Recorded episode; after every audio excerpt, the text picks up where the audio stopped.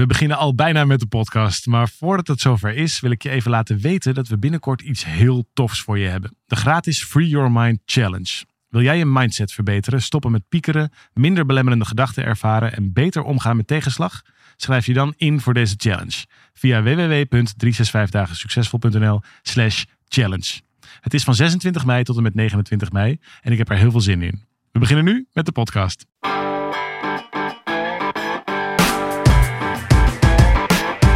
Van harte welkom bij deze podcast van 365 dagen succesvol.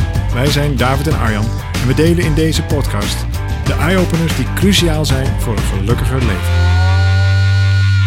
Nieuwe week, nieuwe podcast. Leuk je weer te spreken, Daaf. Ja, nieuwe week, de tijd vliegt.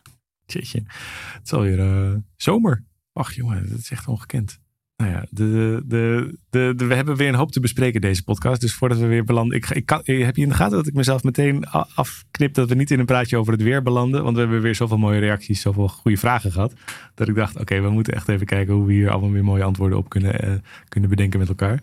Want uh, we hebben een hoop te bespreken. Het blijft toch bijzonder hoe um, geëngageerd mensen zijn, of in ieder geval de mensen die hier naar luisteren, vind ik echt heel leuk. We krijgen echt steeds ja. meer verhalen, brieven. Ik krijg ook ineens uh, persoonlijke berichtjes. Mensen weten me op de een of andere manier via allerlei um, hoeken en gaten te vinden. Ook, ook zelfs vaak nog van hele oude podcasts. Ik was toevallig vorige week ergens ja, ja. en iemand sprak me aan, hele aardige meneer. Die zegt, goh, mag ik even iets tegen je zeggen? Ik zei, ja, natuurlijk, eh, vertel. En die ging met, met, een, um, met een van onze eerste podcasts. Ik, ik wist al niet eens meer precies uh, wat we daar nou hadden besproken. Nee, maar dat het hem zo. Vijf jaar geleden. Dat ja. het hem zo goed had gedaan in zijn relatie. En dat hij nou, een heel verhaal over hoe dat allemaal had, had gewerkt. Dus dat is wel echt heel tof. Dus veel dank voor alle reacties. En laten we in deze podcast als, als voornemen dan hebben om zoveel mogelijk vragen en reacties even een keer door te nemen. Want we, we komen gewoon nooit verder dan één. En vaak dat, dan zelfs nog maar op de helft van de tijd. Dus nou, let's go. Een mooie, mooi compliment van Sandra. Die zegt, uh, gaat over please en onzekerheid. Waarin we uitzoeken hoe dat precies in elkaar zit en waar dat vandaan komt. En Sandra die zegt, dit is een hele goede analyse van hoe dit werkt. Dus ik ga proberen om het gevoel van verbinding, de liefde die er is met de ander, dat te vertrouwen en de angst wat minder toe te laten. Kijken of ik niet langer bang ben om de relatie met die ander te verliezen. En vooral als dat dan toch gebeurt, dat ik dan wel kan zeggen dat ik trouw ben gebleven aan mezelf. Nou, dat zijn toch best wel grote... Uh, grote inzichten. Dus dat is uh, echt te gek, om, te gek om te lezen. Uh, ja. Caroline die zegt, ik heb het hele jaarprogramma al met jullie gedaan. Ik lees alle nieuwsbrieven al jaren, alle quotes. En nu luister ik al heel lang naar de podcast. En elke keer leer ik weer wat bij. Dus dank je wel uh, met zo'n handjes op elkaar. Thank you tekentje. Wat ook een high five kan betekenen. Dus dat, dat, is ook leuk. leuk. ik wou het niet zeggen, maar ik zei het toch. Sorry. Leuk, leuk om, het, om het te lezen. Um, Even kijken, hier Suzanne, die zegt, uh, die reageerde in eerste instantie op de podcast over wat als het niet goed gaat met je kind.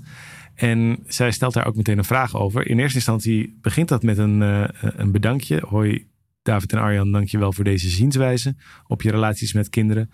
Um, nu pas dringt het tot me door hoe je dit eerder bedoelde tijdens een seminar. En nu snap ik het. Dus dat is fijn. En vervolgens komt er een vraag die nou, ik weet niet of dat hier iets mee te maken heeft of dat het een, net even een zijpaadje is, maar het is wel een interessante vraag. Ik heb namelijk pas sinds kort door, zegt Suzanne in een vraag naar ons, ik heb pas sinds kort door dat de meeste mensen om mij heen en ook in de wereld op een ander tempo leven en denken dan ik zelf doe. En het is heel fijn dat ik me nu niet daardoor meteen gefrustreerd raak of dat ik mezelf dom voel, maar dat ik wel herken dat het zo is. En daar mogen jullie van mij nog wel een keertje aandacht aan geven in je podcast. Over hoe je ermee om kan gaan te leven in een wereld die zoveel sneller gaat dan dat je zelf gaat. En het gevoel te hebben dat de ander niet zo goed weet om te gaan met het tragere tempo dat je zelf hebt. Ik vind dat moeilijk. Dank je wel alvast. En heb, en heb een mooie week. Vraag van Suzanne. Mm -hmm. Over de snelle wereld en over hoe daarmee om te gaan. Oh, en daar gaan we nu uh, iets over zeggen. Dat wil ik met uh, alle liefde doen. Ik ben nieuwsgierig hoe je er naar kijkt. Nee, omdat je zo lekker in je voorleesmodus uh, zat. En ik denk, misschien komen ja. er nog een paar en kiezen we er een. Nee, nou, nou uh, ja, um, ik herken het wel eigenlijk. Ik vind ook dat we in een, in een, een toenemende mate uh, in een snellere wereld leven. Sterker nog, er was onderzoek gedaan naar um, het voetgangerstempo in New York van 20 ja. jaar geleden. En het voetgangerstempo nu in New York. Oké, het onderzoek is alweer even een beetje gedateerd, dus dat zal alweer een aantal jaar geleden zijn. Maar goed, wat bleek dat er in 20 jaar gebeurd was, we zijn twee keer zo snel gaan lopen. En ik zat gisteren op de fiets. En tegenwoordig heeft iedereen zo'n accu op zijn fiets. Nou, dat gaat in tempo, jongen. Dus toen dacht ik, ja, we zijn wel sneller van. Het klinkt wel een beetje als een oude man als je dat zo, uh, als je dat zo zegt. Dan. Je weet ach, alles gaat zo snel tegenwoordig. Het gaat allemaal zo. Maar zo voelt het echt. Ja, dat, zou, dat zal dan wel dat het oude man is. Maar het, het, ging dus duidelijk ook gewoon meetbaar. Dat is even mijn punt. Meetbaar. Vroeger ook gewoon wat trager. We zaten gewoon wat meer in de vertraging. En blijkbaar mag er ook geen tussentijd meer zijn. Dus het voelt al heel snel dat we uh, dat verrommelen, dat is zonde. Dus wat doen we? Nemen de, de, de, de smartphone nemen we mee naar de wc. Dus dan werken we gauw nog wat e-mailtjes weg. Of sturen nog een berichtje. Of lezen alvast even de krant. Of nee, whatever. En eh, er zit dus heel weinig eh, ruimte meer. Zelfs de, gewoon even het overbruggen van afstand moet tot een minimum beperkt worden. We zijn ineens twee keer zo hard gaan lopen. En ook als je mij vraagt, bij mijn niet gemeten snelheid. Maar goed, twee keer zo snel gaan fietsen. Met wat hulpmiddelen. Dus het, het, het, het, het, het raast ook harder. En ik herken me in deze vraag, want ik voel me daar niet per se beter bij. Dus het, uh, het is natuurlijk hartstikke leuk om af en toe even een keer wat hard te lopen of een keer wat harder te fietsen. Daar gaat het niet over. Maar een zekere mate van vertragen was juist voor mij een van de redenen waarom ik graag een Miracle Roadmap wilde doen. Omdat ik meer tijd wilde hebben met deelnemers, omdat ik meer tijd wilde hebben om te vertragen. Dus meer ruimte voor meditatie te maken. Meer ruimte te maken voor niet zo in dat gejaagde meegaan. Dus ja, ik kan dit eigenlijk alleen maar eh, van harte toejuichen. En ja, wij hebben er zelfs een, uh, een businessmodel van gemaakt.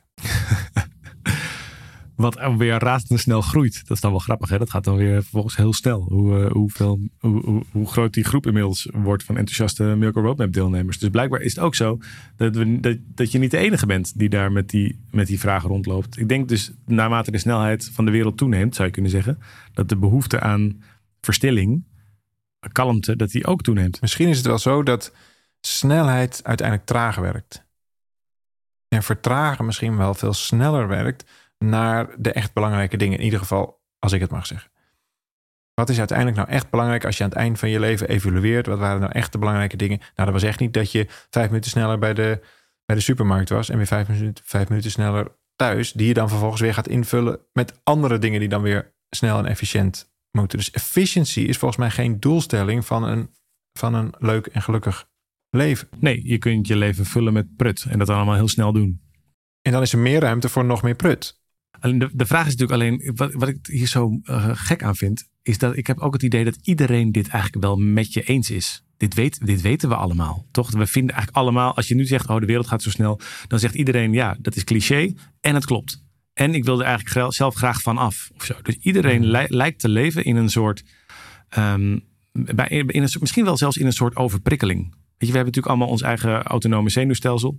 En dat zenuwstelsel bepaalt voor een heel groot deel ook hoe we omgaan met, uh, met conflicten, hoe we omgaan met afwijzing, hoe we omgaan met, uh, met werkdruk, nou, met, met allerlei dingen die de hele dag op je pad komen. Mm -hmm. En dat zenuwstelsel is voor een heel groot deel al in een onbewuste fase geprogrammeerd. Dat je daar zit al uh, uh, daar zit al een uh, bepaalde voorkeurstijl. Of je wil uh, vechten, vluchten, noem maar op. Hoe je op dingen wil reageren. Maar wat je ook ziet. Dus bijvoorbeeld als je trauma meemaakt. Of als er dingen in je leven onprettige.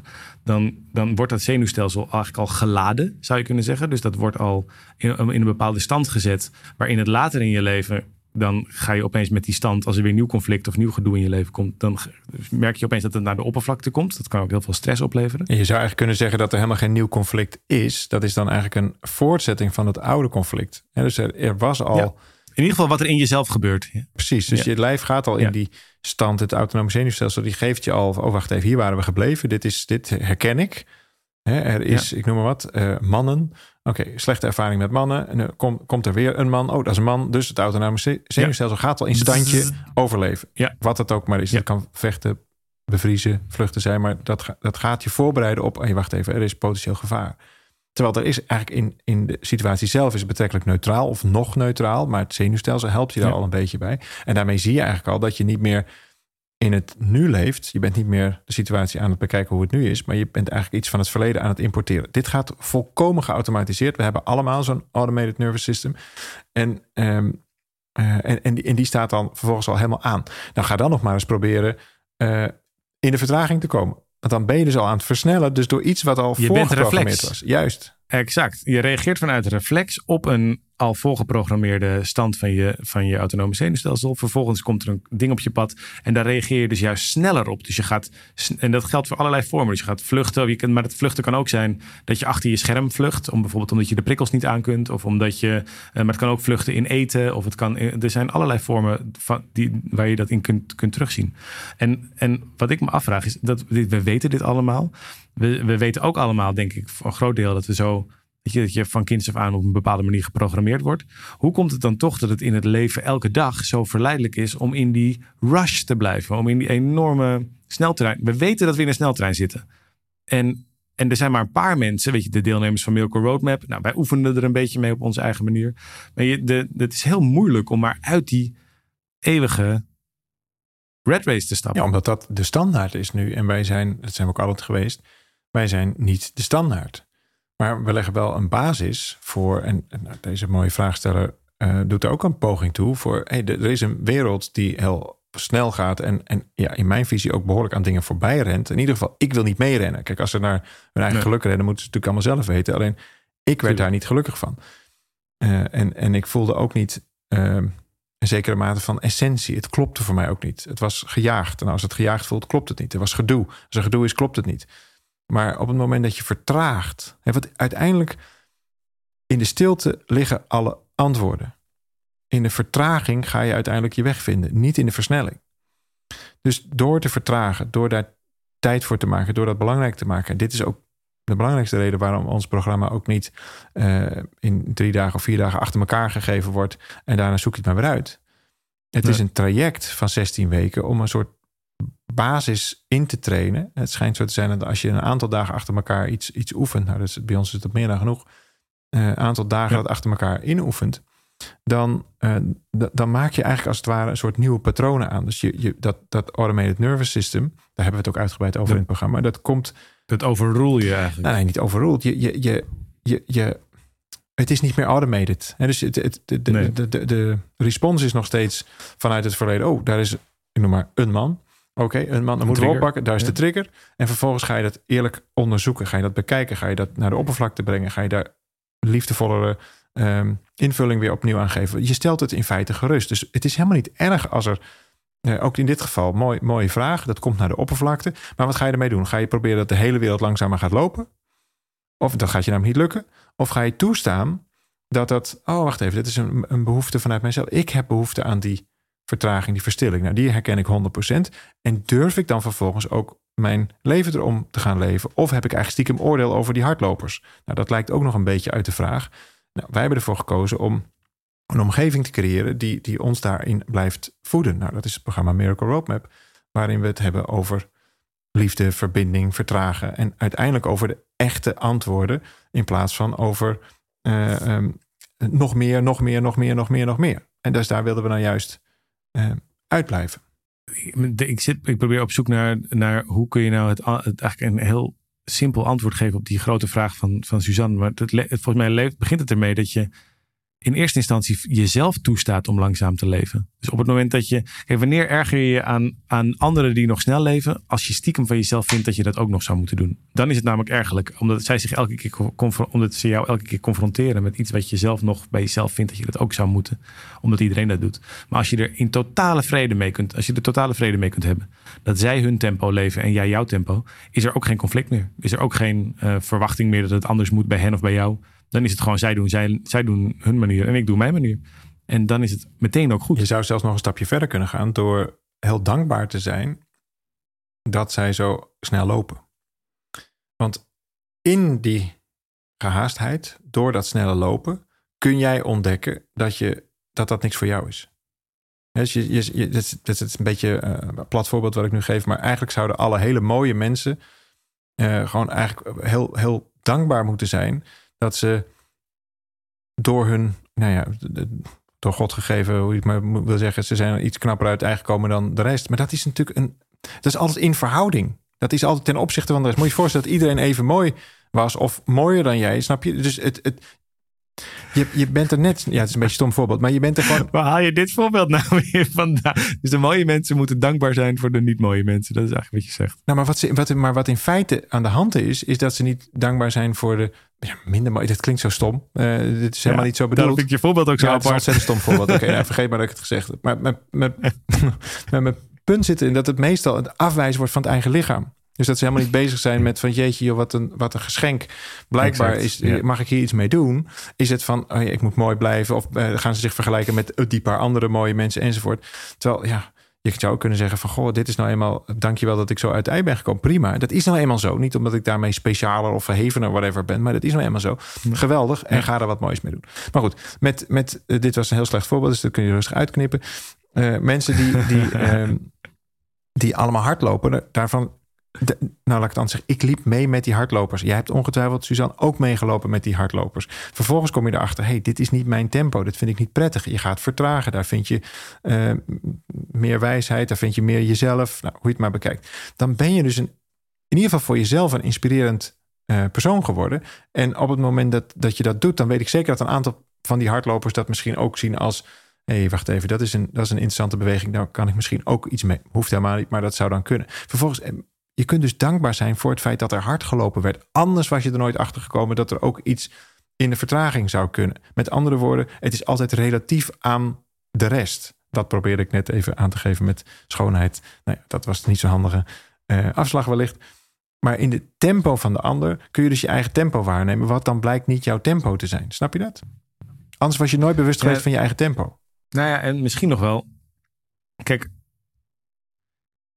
de, de, op het moment dat je, dat je de ruimte neemt om ook te onderzoeken wat het je brengt. Dus wat is het goede van deze situatie? Dan is het, wordt het ook makkelijker om het te doen. Dus we zijn vaak geneigd om te kijken naar het goede van de andere situatie. Oh, wacht, hij rent zo hard. Dus krijgt misschien wel meer voor elkaar in zijn leven. Ja, of moet ik ook uh, hard maakt gaan meer rennen. dingen mee. En dan moet ik ook gaan. En dan dus dan kijk je naar de goede punten zou je kunnen zeggen, kort door de bocht van de ander. Maar op het moment dat je, de, dat je diezelfde blik naar jezelf richt, van hé, hey, wat brengt dit mij eigenlijk? Dan zul je zien dat, heel, dat je, uh, en dan ga je een eerlijke afweging maken. Dan, dan kun je opnieuw en met je heel je hart kiezen voor de route die je nu loopt. En anders kies je een andere.